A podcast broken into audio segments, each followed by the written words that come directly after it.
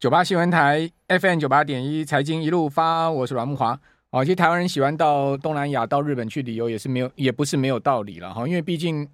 第一个呢，去也比较自在嘛哈。这个亚洲人的世界哈，大家 头发、皮肤颜色都看起来都这个大家都一样，都一样哦。不像你到这个欧洲去，到美国去，那一看就你知道是亚洲人嘛哈，对不对？这总是会有一些这个种族压力了哈。我自己个人是这样觉得了哈。那第二个呢，就是说呢，消费也比较便宜一点哈。至于说呢，这个吃吃去餐厅吃吃东西，你如果真的就送哎，你就给小费嘛，也没有强制一定要给小费。今天有一个消息啊，哇，我看到也是瞠目结舌，他说法国南部蔚蓝海岸度假胜地叫做圣托佩哦，可能我们听众没有人去过哈。圣托佩，他说呢，有一个意大利的男人男子哈，吃完东西只留了五百块欧元，大家知道五百块欧元大概是一万七千块台币哈的小费。结果呢，服务生呢居然追出去，还骂他说：“你呀、啊，不要再来了，麦克邓来啊，因为你给小费给太少啊。”他说呢，你回去再给我补五百块欧元的小费，你要一千块小费，一千欧，一千欧就是三万五千块台币的小费。他说呢，因为你这样子哈，才可以哈达到你吃的这个餐的总额是这个二十 percent，就是说你要给二十 percent，你今天消费的这个小费就对了。其实这个。在欧美是很正常，为什么？你在美国大概差不多十五趴嘛，你去美国餐厅吃东西大概就十五趴的小费，在欧洲可能高一点，度假胜地可能二十趴。那他就是依照你今天吃餐的总金额去算你要给的小费，所以你说服务生错吗？其实服务生也没错，只是说你真的花吃太多，你要吃到 吃到二十五倍，你要吃到十几万，对不对？吃到十几万、十几万的这个一餐嘛，那这当然就是有钱人。就有钱人说他他给他觉得他给五百欧元已经给很大方了，结果呢，服务生还觉得说你你这个以后不要再回来。所以我的意思说，大家如果要到欧美去哈，银子多带一点哈，不然的话你就那个日本玩玩，东南亚玩玩就算了，对不对？好，我们节目现场是那个呃摩尔摩尔投顾的分析师林汉伟，汉伟你好，阮阿哥好，各位观众各位听众朋友大家好，好，这个汉伟也到欧洲美国去玩玩过这个。要给那个小费，给的很很心痛吗？对啊，还好我上次去是去中东欧啦，所以相对来看物价比较平易近人一点，给的小费不用给的那么多。跟跟团是不用，因为跟团吃餐反正都含在里面会搞在里面。但是我们个人去的话，你个人去就是要给了。对啊，因为我刚刚听到那个消息，我也觉得蛮惊讶的啦。五百欧在过去应该是大爷等级，你应该是感觉很大方嘛。对，现在居然五百欧不够，变成哎，意大利的客人变成澳洲来的客人，我觉得是差别蛮大的啦。还被还被那个服务生讲说你不要再来了。对啊，对啊，丢脸。对，所以我觉得这其实也反映到就是说，现在全球物价的状况真的是非常的严重，连带到其实跟我们今天讲的主题也有直接的相关。嗯、因为当然第一个，我们先从今天的盘面上来说，大家可以发现到，其实今天台股是。戏剧性的扭转嘛，哎，大盘指数一开盘直接跌破这个礼拜的低点，哇，就尾盘直接拉上来，拉到快要平盘的一个位置。那当然，因为今天是这个所谓的八月份的台指期的结算，所以我觉得今天的结算拉高有一部分，但是因为可能外资在这边做了一些所谓的转仓的动作，另外可能要短线上做一个拉高结算，让他可能手上期货多空单做一些所谓结算的一个情况。那我觉得这个可能都是其次，我觉得今天让大家最意外的应该是哇，盘中的伟创拉涨停板。广达拉了涨停板，很多 AI 股票盘中在一点之后出现了一个急拉的动作。那我觉得这边可能还是要提醒大家，就是说这些所谓的伟创啊、广达 AI 相关的股票，今天都非常的关键。因为如果大家有留意到广达的话，它礼拜一在这个。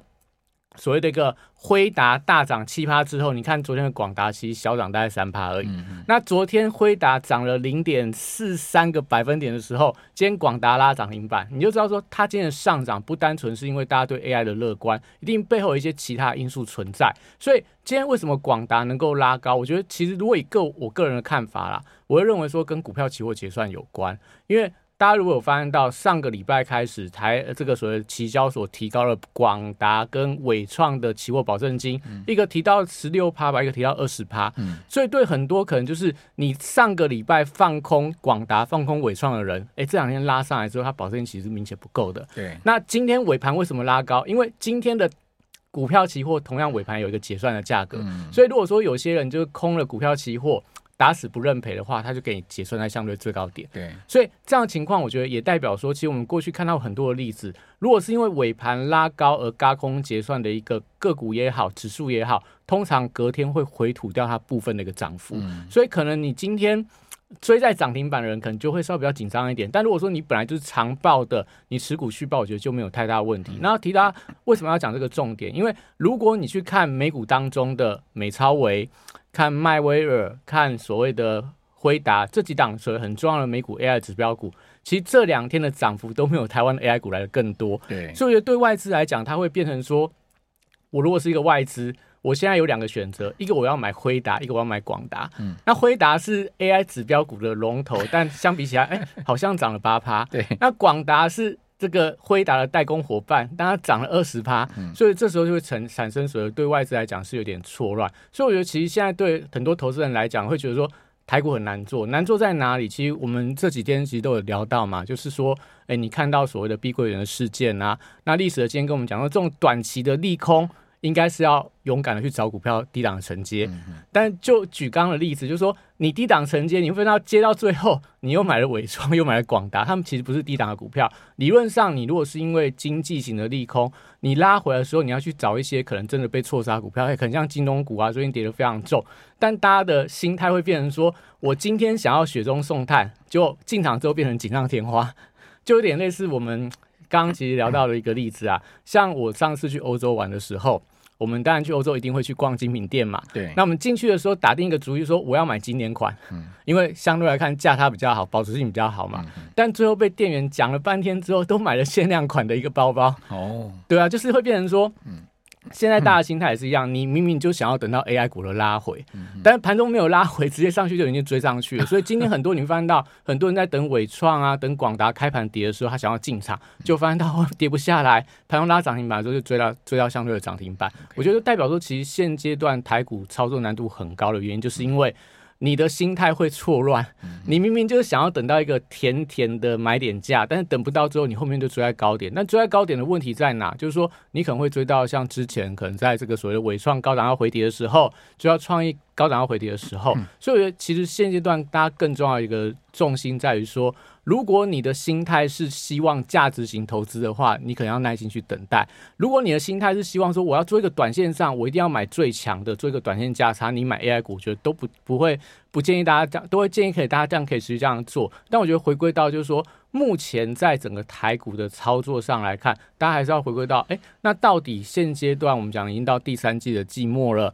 那哪一些族群、哪一些股票，我觉得是有机会的？哪些股票可能在短线来看，基本面持续有一些下滑空间？你可能在操作上，你就要用不同的心态去做一个因应。所以，我们简单给大家看一个图表，很重要，就是说。呃，在这个红海，他最近不是举办了一个法说会？对。那这个礼拜红海其实跌得很重嘛，因为它法说会，我们看它图表部分，从一一零一路跌到一一零五啊，一零五啊，五块钱，但不多啦。但是对红海来讲很多，很多，因为它长期已经变成这种牛皮股的代表嘛，五块钱可能要涨一个月，对，就等很久才会被涨回去。对，所以我觉得红海，但这次法说会其实。大家看到股价反应就知道一定是不好，但我们还是可以从当中来看到，哎、欸，其实有一些所谓的呃所谓比较不好的地方跟亮点的地方。所以红海全年展望，你可以看到，从所谓的全年的所谓的呃消费的状况，消费者消费电子跟所谓云端网络跟电脑终端 NB 相关的，其他都是从原本的。呃，所谓上一季的法说可能是下滑持平，都转为所谓下调的情况，嗯，所以这次我们红海反应这么样的激烈，就是因为原本大家预期说应该今年状况会稍微有一点好的状况，但没想到公布出来是这样的一个情况。那我们可以看到，唯一在五月份跟八月份都能够上调，就是在所谓。呃，相关的元件跟其他，也就是说，可能在一些连接线材啊，在一些所谓车用电子啊，在一些相关，可能在一些比较呃消费电子的一些组件的部分，PCB 等等，它还是看好的。所以也代表说，在这样的一个状况，如果是你基本面投资来讲的话，你可能就不能够去买跟消费电子有关的，不能跟去跟买那种传统伺服器相关，也不能去买 NB 相关的。那在这样的情况里面，我觉得也代表说，大家接下来在红家军的布局，你可能就不要看红海。你反而看它在其他可能车用的相关布局的，在所谓的 PCB 在半导体相关布局的公司，我觉得是有机会的。但我觉得现阶段对大家来讲比较困难一点在哪？就是说，如果在这段时间里面，八月份我们其实上次有跟大家分享到，应该理论上其实会呈现比较呃所谓拉回的状况。但拉回来之后，就像刚刚提到的，你拉回来应该要拉回早买点，但你不要拉回早买点的时候又买了一大堆的 AI 股票，我觉得就不是一个正常的一个操作。所以，我们简单去帮大家带一下现在操作的一个重要原则。我们看我们字卡的下一章，其实我们这一段时间要跟大家讲到的是什么？就是说，你大概八月份、九月份的拉回的过程里面，要慢慢去布局什么？布局第四季有机会出现转机的股票。有机会因为选举的题材而出现这种转强的一个相关利多的股票，Okay. 所以我们帮他整理的就是说两大的方向。第一个，那到底是哪两大哈？我们这边先进段广告，等下回来再请教汉伟哈。这个第四季就是当然总统大选前一季嘛，哦，那就是一个很重要的。呃，政策面的这个可能利多发散的一季，对不对？好，所以应该可能我自己个人猜，应该偏向政策面哈。好，我们这边休息一下，等一下回到节目现场。九八新闻台 FM 九八点一财经一路发，我是阮梦花。好，刚刚汉伟有谈到了，就是说，因为今天正好台子期结算嘛，好，包括个股期都是月结算，对不对？所以说，像广达啦、哈伟创啦、技嘉啦这些呃热门的 AI 股都有个股期哈，所以很。可能很多人会去放空他们，就觉得啊，他们最近涨涨很多了，哦，然后呢，最近又震荡很大，就放空就 今天就被嘎到，对不对？对，就故意拉高去嘎这些空单，哦，所以明天就有可能会下来哦。这个刚刚汉伟有提醒大家这样的一个情况，因为尾盘拉六十几点，其实你看尾盘拉六十几点那个量哈，两两百七十几亿哈，那个两百七十几亿那个量。大部分呢，就是出出在那个像广达、伟创、台积电这几档股票上面嘛。对啊，技嘉对不对？还有联发科哦，我我看了一下，大概这五档就占了很大一个部分了。对，所以我觉得其实这样很重要，因为刚刚提到为什么要特别提股票期货部分，因为如果大家去看一下，纬创在八月份的股票期货物品上大概快要一万口。代表说有一万个人做多，一万人做空，所以但我觉得今天拉高轧空结算就算蛮合理的现象。那其实刚刚提到了，就算你明天有拉回，我相信大家应该还是很想要进场去进场这个承接啦。但我们还是要回归到，就是说你如果是以这种现阶段去接相关的 AI 股票的话，我觉得你就要回归到，那你到底有对 AI 有多大的信仰？如果说你真的很看好这个辉达下个礼拜财报非常亮眼的话，你但你就有机会买了，等到回答财报利多，哎，就出现比较明显的喷出的状况。但如果说你就是只是一个想要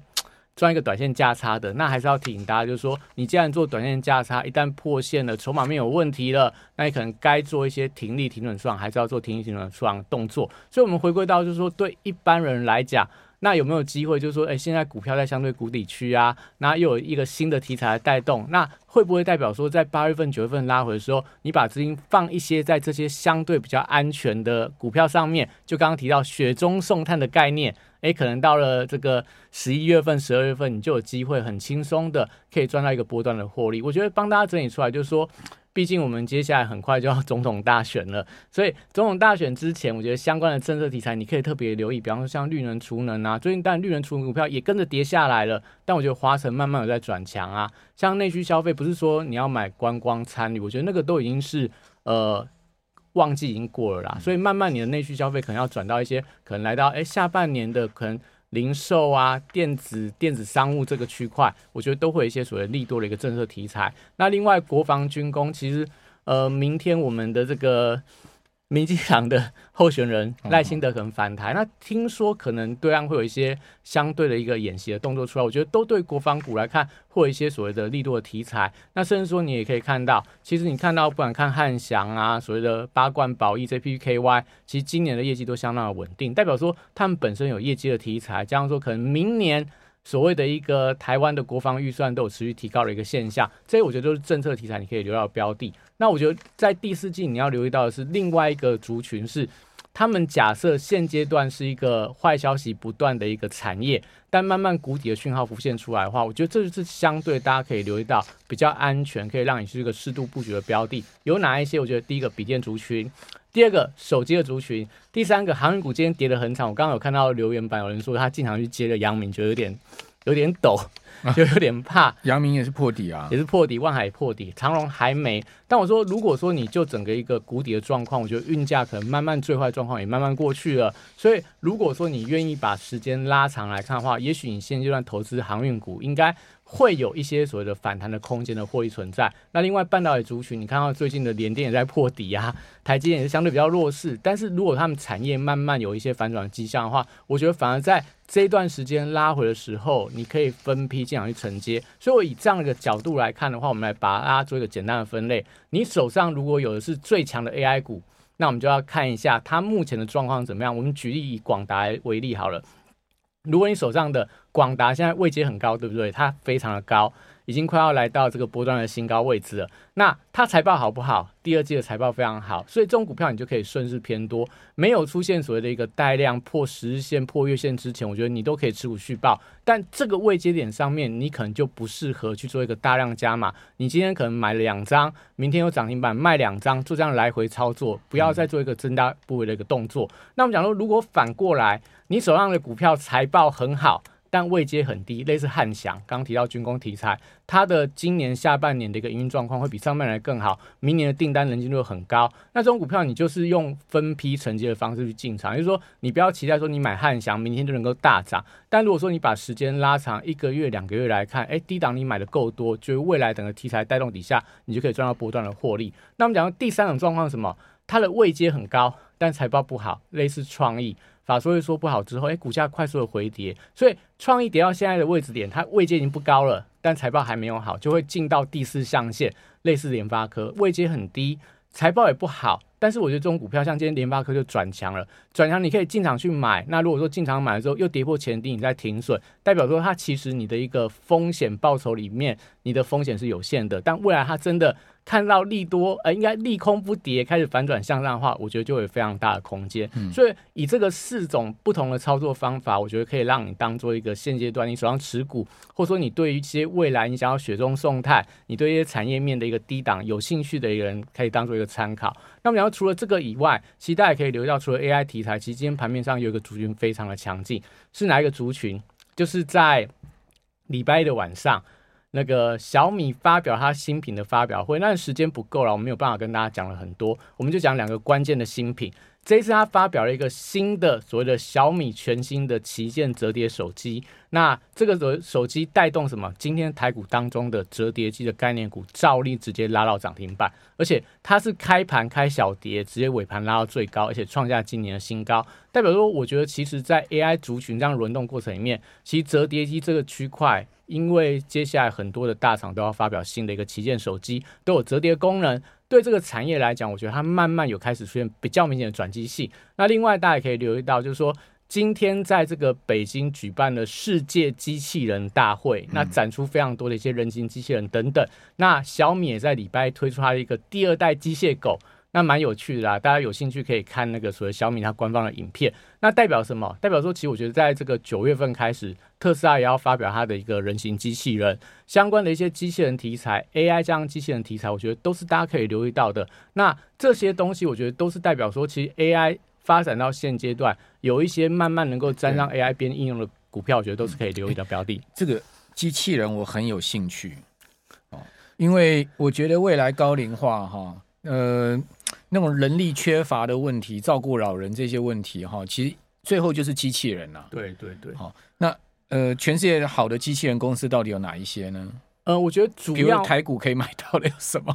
台股我觉得都比较偏向供应链啊，我们台湾有很多可能都比较偏工业型的机器人，或者说可能有一些所谓的呃感测元件这个区块是台湾的擅长。那工业型机器人可能就要找工具机的题材，那感测元件可能相对比较多，很多 IC 设计有切切到这样的一个相关区块，比如像威盛啊，像所罗门啊，像华金科啊，像一些所谓的一个身家电子这些的，我觉得都跟机器人的一个感测元件有关。所以我觉得在这样的情况里面，其实机器人这个区块可能是大家可以慢慢留意到比较没有被人家关注到，但我觉得未来是有机会的个产业。好，那嗯、呃，有人一直在问金融股啦，什么兆丰金，好像大家对金融股最近这样跌，因为金融金融指已经跌到半年线哦，哦，是不是这个地方是金融股的机会呢？你还觉得还是说这个嗯机会不大？对，我觉得，但对很多存股来讲，你现在之前有扣金融股，你现在就要继续扣下去，因为我觉得金融股长线来看还是会给给人家不错的一个回报。但如果说你是很精准，就是要斤斤计较，我一定要买在相对低点的话，我觉得现阶段你就不要单押一档金融金控公司，因为我们不知道说未来事件有多大。但你可以透过 ETF 方式去持有，我觉得很多台湾什么低波高息的 ETF，它可能持有金融比重可能是三成四成以上，那也就代表说你买这些 ETF，你。一部分参与到金融股的急跌，一部分你可以买到其他股票来分散你的风险。等到你觉得哎、欸，金融股稳定了，利空消息过了之后，嗯、你再把资金回到金融股身上去做一个存股，我觉得是比较好的选择。好，那也有人问到联发科，你的看法呢？我觉得联发科其实在这边可以留意到，就是说刚刚提到了，它目前有慢慢底部成型，而且利空消息很多，但股价开始慢慢不跌了。我觉得其实就代表说，哎，产业开始出现转机。所以对联发科来讲，我觉得其实在这个时间点上面，你要去投入它，也是一个不错的一个选择。那但重点还在说，那你接下来到底该怎么样看这样的一个相关的产业？我觉得可以留意到我们的 Line 部分小组 PS 六八八，我觉得都是让可以大家可以做参考的。好，大家可以看我们现在目前画面上有秀出来汉伟的 Light 哈，呃，以及你每天都有这个早上都有一个晨报，对，晨报我们都会把相关的产业轮动啊、族群轮动都在晨报里面跟大家讲。